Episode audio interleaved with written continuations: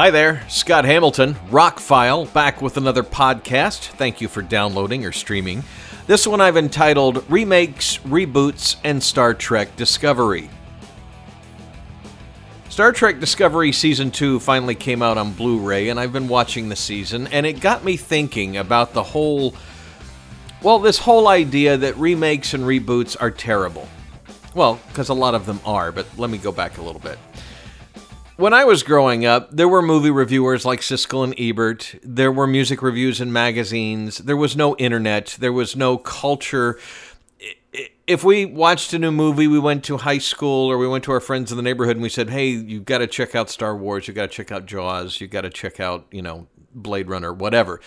Um, with new internet culture, and it's still relatively new in the scheme of things things come out and are instantly picked apart, are instantly digested, are instantly commented on.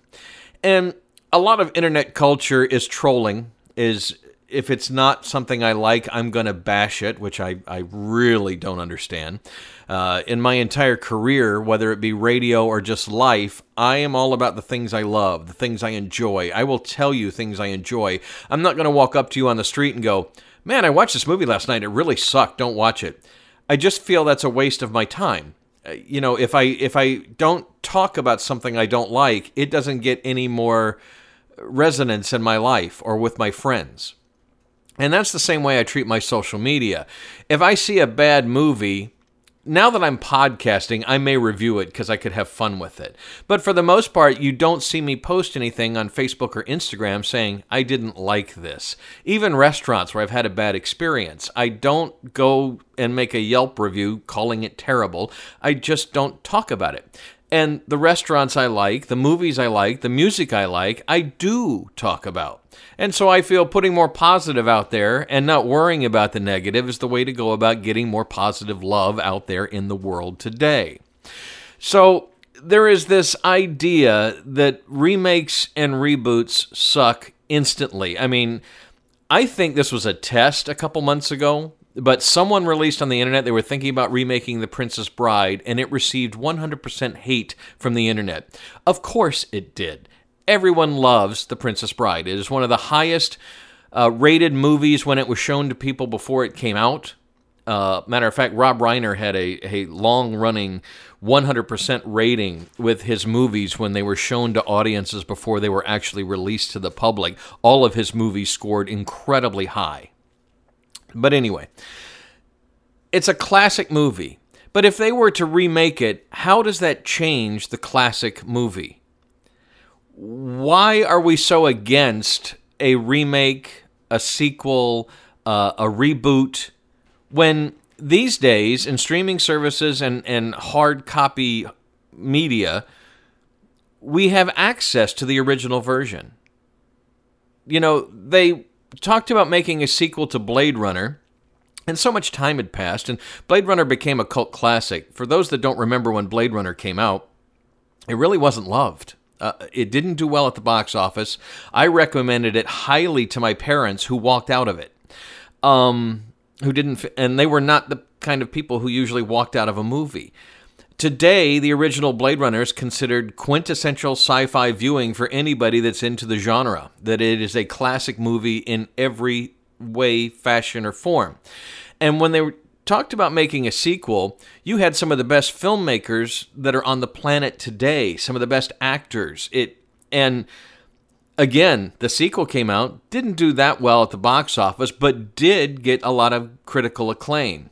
It seemed that people realized, hey, here's one of those sequels like Empire Strikes Back or The Godfather 2 that is worthy, if not even better than the original. And now that I've watched Blade Runner 2049 more than once, I know I'm going to get some hate, but I think it's better than the original. It it, it is a more anyway. I, that that's an, another review for another time. But anyway, we, we live in a time where a lot of us have been around for the original Charlie's Angels and the rebooted Charlie's Angels, and now this weekend we're getting a a second reboot of the Charlie's Angels IP, or the whole thing with Terminator. The new Terminator movie is actually pretty good but it didn't get a fair shake because we've had three really bad Terminator movies after the first two great ones. There is some credence to the fact that making a sequel, making a reboot, making a remake is not going to be good. But every once in a while, there is a really good one that comes along. And they don't always get a fair shake from the public because of internet culture, because we're all schooled that every reboot, every remake is going to be terrible. And that's just not the case. And specifically, Star Trek Discovery. I grew up watching Star Trek in diapers. Literally, it was my dad's favorite show, and I was less than a year old, and I was plopped in front of the TV in diapers to watch this. And for the next three years, you know, as, I was growing up. And then it was one of those shows that was in syndication in the early 70s that you could watch on, well, I grew up in Atlanta. We had TBS, the Superstation, before it was TBS, the Superstation. And they showed Star Trek every week. And until things like Space 1999 came along and then Star Wars, this was our science fiction fix. There there was some pretty bad science fiction shows on at the time and that was about it. But then there were Star Trek movies and then there was Next Generation and Deep Space 9 and Voyager and they and, you know and they've made add-ons to the Star Trek universe with good and bad results. Some of the movies are good. Some of the movies were not good. Some of the series are really great. I'm a huge fan of Next Generation. I really like what it had to say. Uh, there were some weak episodes here and there, but overall, that seven season arc is a, is a great television show. It, it stands up today. I wasn't a big fan of Deep Space Nine. It was kind of boring to me. Voyager was okay. Uh, Enterprise, okay. You know, it, it, I never got excited about those. And when J.J. Abrams rebooted Star Trek with the movies and messed around with the timelines and, and created very exciting films, they did very well. But there were still the purists out there that go, "This is not my Star Trek, man. It's not my Kirk. It's not my, you know, not my Khan," which that was interesting. Um, but I enjoyed them for what they were, and I still own Star Trek the original series. It doesn't change the adventures of Captain Kirk, McCoy, Scotty, Sulu, Spock. You know, that stuff will always be ingrained in pop culture and will always be part of my collection. And so when new versions come out, I take them as they are if I was entertained, and I was blown away by J.J. Abrams' first Star Trek. The second was really good, and even the third one was highly entertaining. They took Star Trek into a more realistic frame, even though it's it's far future science fiction. The people reacted more like they would react today, not like Captain Kirk and, and Spock and McCoy reacted back in the late 60s. Watching Discovery, it's been a year since I watched season one. And I'm I really feel that they are doing a huge disservice to keep this show on CBS All Access and not put it on other streaming services. I know they're trying to sell their service, but CBS, give it up. with, with Netflix and Hulu and Amazon and now Disney Plus, you don't stand a chance. You need to bundle in with one of the others or get lost. The same thing with some of the other streaming services that are smaller. Apple TV Plus or whatever it's called you have like six or eight shows. Come on, I, you know, every if we paid for all the streaming services that are out there now, you would pay more than you're paying for current cable. And I'm someone who gave up TV in the 90s because working in radio, my schedule was always changing. Um, I never knew if I was going to be home on a Friday night to catch the next episode or a Thursday night or whatever with live remotes and last minute scheduling and things like that. So I basically got out of the habit of watching TV and got very much into movies because I could buy them on VHS or DVD or rent them and watch them at my leisure. And so it wasn't until shows like Six Feet Under and The Sopranos that I got back into TV when, when HBO and some other networks started making TV shows that were movie quality, that had movie people working on them. And in an hour, I felt like I was watching part of a bigger movie, not just watching another TV show that was trying to get me through the commercials. And that carries on to today. We have some really great television shows now. I, I, will call them streaming shows because they're not really on the networks. The networks are still churning out stuff that will hold you through commercials, and those that watch cable and those that watch the, the main networks that are still out there, great. I'm glad you enjoy it. And if you like wasting time on the couch, and that's great. But it's not great art. Whereas you have HBO and Amazon and Netflix creating series that are 10 times better than anything on TV. from Stranger Things to Jack Ryan to to Game of Thrones to Westworld, there is some incredible television programming out there not put out by the networks that are put out by these streaming services. And so it's been a year since I've watched Star Trek Discovery. I just know that I really enjoyed it. That was one that I I I, I wasn't going to subscribe to CBS just to watch it. It was just a point with me. I just wasn't going to do it. So I waited for it to come out on Blu ray and I bought it blindly. Didn't read any reviews. I said, you know what? I'm a longtime Star Trek fan. I, I have heard some good things about this. Let me watch it. And this was not my dad's Star Trek. This is very much a modern version of Star Trek. It does mess with the timelines a bit, but by the end of the season, they've explained that, and I'll try and stay away from a lot of spoilers. Um, but they explain why. Why does this ship, which takes place before the Enterprise we knew in the original series, why does it have better technology than the original series? Well, they kind of get to a point where they explain that, and, and timelines and dimensions and things like that become part of the the the overall deal. But watching this second season of Discovery, each episode is very much a, a Star Trek episode. It still has some of the same uh, characteristics that they want to push forward, that we're better people now, that we've kind of put money. Star Trek was always a world where money wasn't an issue. Uh, sure, when we met Harry Mudd, he was one of those guys that was trying to make money. But as far as the Federation is concerned, people devote themselves to science and art to devote themselves to science and art, not because they're going to become successful at it, because that's what they want to do. We had gotten to a point in the future, in this future vision that Gene Roddenberry had, that money stuff wasn't a concern anymore. We were able to replicate food for everybody, and there were no hungry people. And we gotten past wars, and we gotten past the whole power corporate thing. And people were able to follow their dreams, to to fulfill what they really wanted to do with their lives. And sure, that's a utopian dream that's maybe not totally realistic in the consumeristic times we live in, but it it was something that was always very positive that was put out there.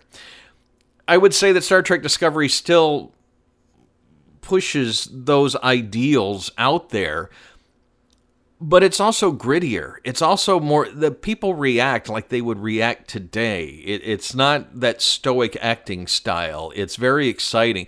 There was a scene in the first episode of season two that was exciting as anything Star Trek has ever done in the movies or the TV shows. I mean, it was nail biting, edge of your seat, amazing. The special effects are movie quality. The acting is good all around. Sure, they've changed the Klingons, and sure, they've changed the timeline, and now no spoilers, it's in the trailers, but now we have Christopher Pike as part of the. If you remember, Christopher Pike was the captain of the Enterprise before, and in the menagerie, we found out that, anyway, long story short, they've changed the timeline a little bit, but this all takes place kind of before Christopher Pike got captured. Anyway, long story short, I like Anson Mount. He's doing a great job as, as Captain Pike. But this all goes back to maybe people aren't giving it a chance. One thing, it's hard to watch. If you don't have CBS All Access, you cannot stream it. And so diehard fans have to buy it on DVD or Blu ray. and hasn't been released on 4K, unfortunately. I'm sure it would look amazing. But it is a worthy show. it, it is arguably my favorite Star Trek there's some things that I don't really love about it, but there's things about the original and things about Next Generation I don't really love either. That being said, I'm excited to watch the next episode like I wasn't with things like Enterprise and Voyager. I am excited to see where they're taking the story because there are a lot of surprises. There are a lot of things you don't expect happen that, that just make you hit your head go, wow. Um, there's still the heavy science and science jargon, and I'm cool with that. They've updated some things, how warp drive works, and things like that, to to reflect modern science theories and and they've added some blood and gore. You know, some of the stuff that happens with the Klingons is, is the episode I just watched. Wow, I mean, it was it was movie level violence, um, and I was impressed. I was shocked, and it's been a long time since anything Star Trek was shocking or surprising. Uh, partially in the J.J. Abrams movies, but I think he was also trying to satisfy old Star Trek fans with that, so it didn't go too far. Discovery is definitely a new thing. it, it is definitely Star Trek for a modern generation. And the whole catalyst behind this podcast is it is a shame that CBS is using it to force people to subscribe to a service that won't be around. I hope the streaming services all become channels like we have channels on your cable now because like I said earlier, it's a little ridiculous to sure this one's only $5 and this one's only $7 and this one's only $12. But that all adds up to more than a cable bill if you get them all and they all have good content. HBO Watchmen is one of the most mind blowing shows I've watched lately, and His Dark Materials in just two episodes is already a better adaptation than the big budget movie that New Line made back in the day. And season two of Jack Ryan isn't grabbing me like the first season, but it's still good quality entertainment. There's a lot of very big Hollywood names behind that show that make it very much like watching an episodic movie.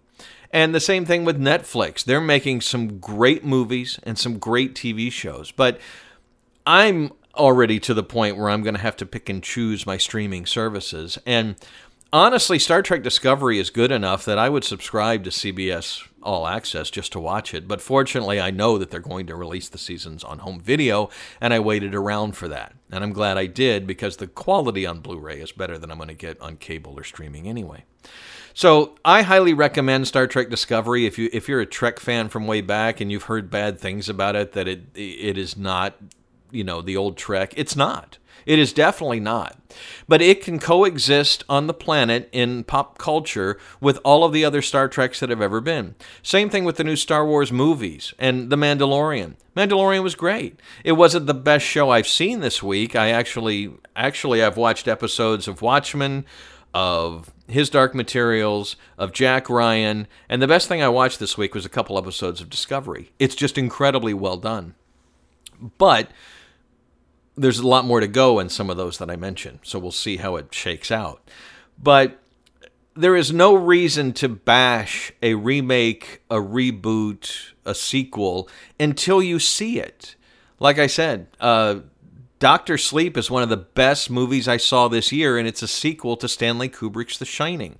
Unheard of that they would even do that, but after 2049, they were like, you know what? If we do it right, it'll be good. And Doctor Sleep was great. Terminator, Dark Fate was much better than the other three sequels. Is it as good as one and two? No. But it's certainly a step in the right direction, and I hope it makes enough money that they make more and that Star Trek Discovery is doing well. However, it's doing I don't know how it's doing well because I don't know how many subscribers CBS All Access has, but I don't hear anybody talking about it. I don't hear people talking about the new version of the Twilight Zone that I would like to see. I, I'd be interested to see how that you know turns out but I'll have to wait till it's on another streaming service or on home video. And I, I, haven't read enough about it that I would just run out and buy it. Because I have a long time history with Star Trek, is why I ran out and, and got that first season of Discovery and absolutely loved all of it. I mean, I just thought it was a great series. And now the second season is longer. Uh, I'm three or four episodes in, and I'm very impressed with it. Um, it's doing things a little bit differently than season one, and that's fine. Uh, the guys that are created it and behind it have made some of the shows and movies that I've really loved. So, you know, maybe this is just uh, a request for everyone to give things a break when they make a a remake, a reboot, or a sequel. And check it out if you're interested in it. Because even Terminator Dark Fate got decent reviews and it's bombing at the box office. And that's kind of sad because if you like the Terminator universe, you'll be happy to see something that that is a sequel, direct sequel to Terminator 2 Judgment Day and holds up. Again, it's not the best movie I've seen this year, but I was certainly entertained for two hours. And Doctor Sleep was amazing. I'm ready to go see that movie again. It was so good and so well done. So every once in a while, there comes along a reboot, a remake, or a sequel that's worth your time. But don't rely on Netflix or uh, don't rely on Rotten Tomatoes to let you know if it's something you need to check out. If you're interested, go check it out. That's that's what art is all about. You should go see that painting. You should go see that movie. You should listen to that album and decide for yourself if it's something that you want to add to your collection or something you want to tell others about, like I'm doing right now. I, I just think you owe that to the artists who spend their time. That sure, a lot of this, a lot of these shows, a lot of these albums, a lot of these, you know, everything's made to make money, but there is real art in some of these things. And I think they're doing a great job with the new Star Wars movies. And it's unfortunate that the last Star Trek movie didn't do so, do so well, but maybe, like The Mandalorian, maybe Star Trek needs to go back to a television format. And, and The Mandalorian is expanding the Star Wars universe in a streaming episodic format. And it's, it's very good. It feels like Star Wars. Star Trek Discovery feels like Star Trek, but it's definitely more next gen than next gen was, if that makes any sense. So check it out if you're interested matter of fact, any of the reboots, remakes, or whatever, if you want to go see explosions and girls beating up other people, Charlie's Angels is in theaters this weekend. It's pretty good on Rotten Tomatoes right now. I've seen good and bad reviews of it. So that is a movie to me that I'm going to have to see to decide. Uh, the the ones from the 90s were just okay. The first one was good. The second one was pretty bad, although Demi Moore was a pretty good bad guy. Um, but anyway, with any art, Go see, go listen for yourself, and you decide. Stop watching all the YouTube reviews. Stop checking out Rotten Tomatoes before you spend your money. If it's you watched a trailer or you heard something about it and you want to find out for yourself, that's not the time to go watch reviews. That's the time to go check it out for yourself and f- decide. You have the power. You have the brain we've evolved to this point so you would be able to you have the free will to decide whether or not you like things you don't have to rely on the internet to tell you it's good or bad okay not even a podcast reviewer like myself I'm Scott Hamilton. I'm Rockfile. Thanks for taking the time. Um, my website is therockfile.com. You can subscribe to these podcasts all over the place in iTunes, Google Play, Spotify. I'm in your iPhone podcast app. Just search for Rockfile. Uh, there is a new app for Rockfile Radio. I'll put a little commercial in here for that. If you want to check out my streaming rock stations, we're now on the app Radio FM. It's a free app you can download on Android and, and Apple. I've put the links on rockfileradio.com on each streaming page, and all you do is search for Rockfile and save the stations as favorites, and you can listen to my free streaming radio stations. They are free to listen to, they are commercial free, they are showcases for new music. Again, listen to new music and decide whether or not you like it. You know, don't worry about what other people say. Don't worry about us critics. Just go enjoy the art and see if it's something you really love. And you're going to find some bands and you're going to find some things that you really like. And hopefully you share that with other friends and so on and so forth. And the love moves around the world. I'm Scott Hamilton. Thank you for listening.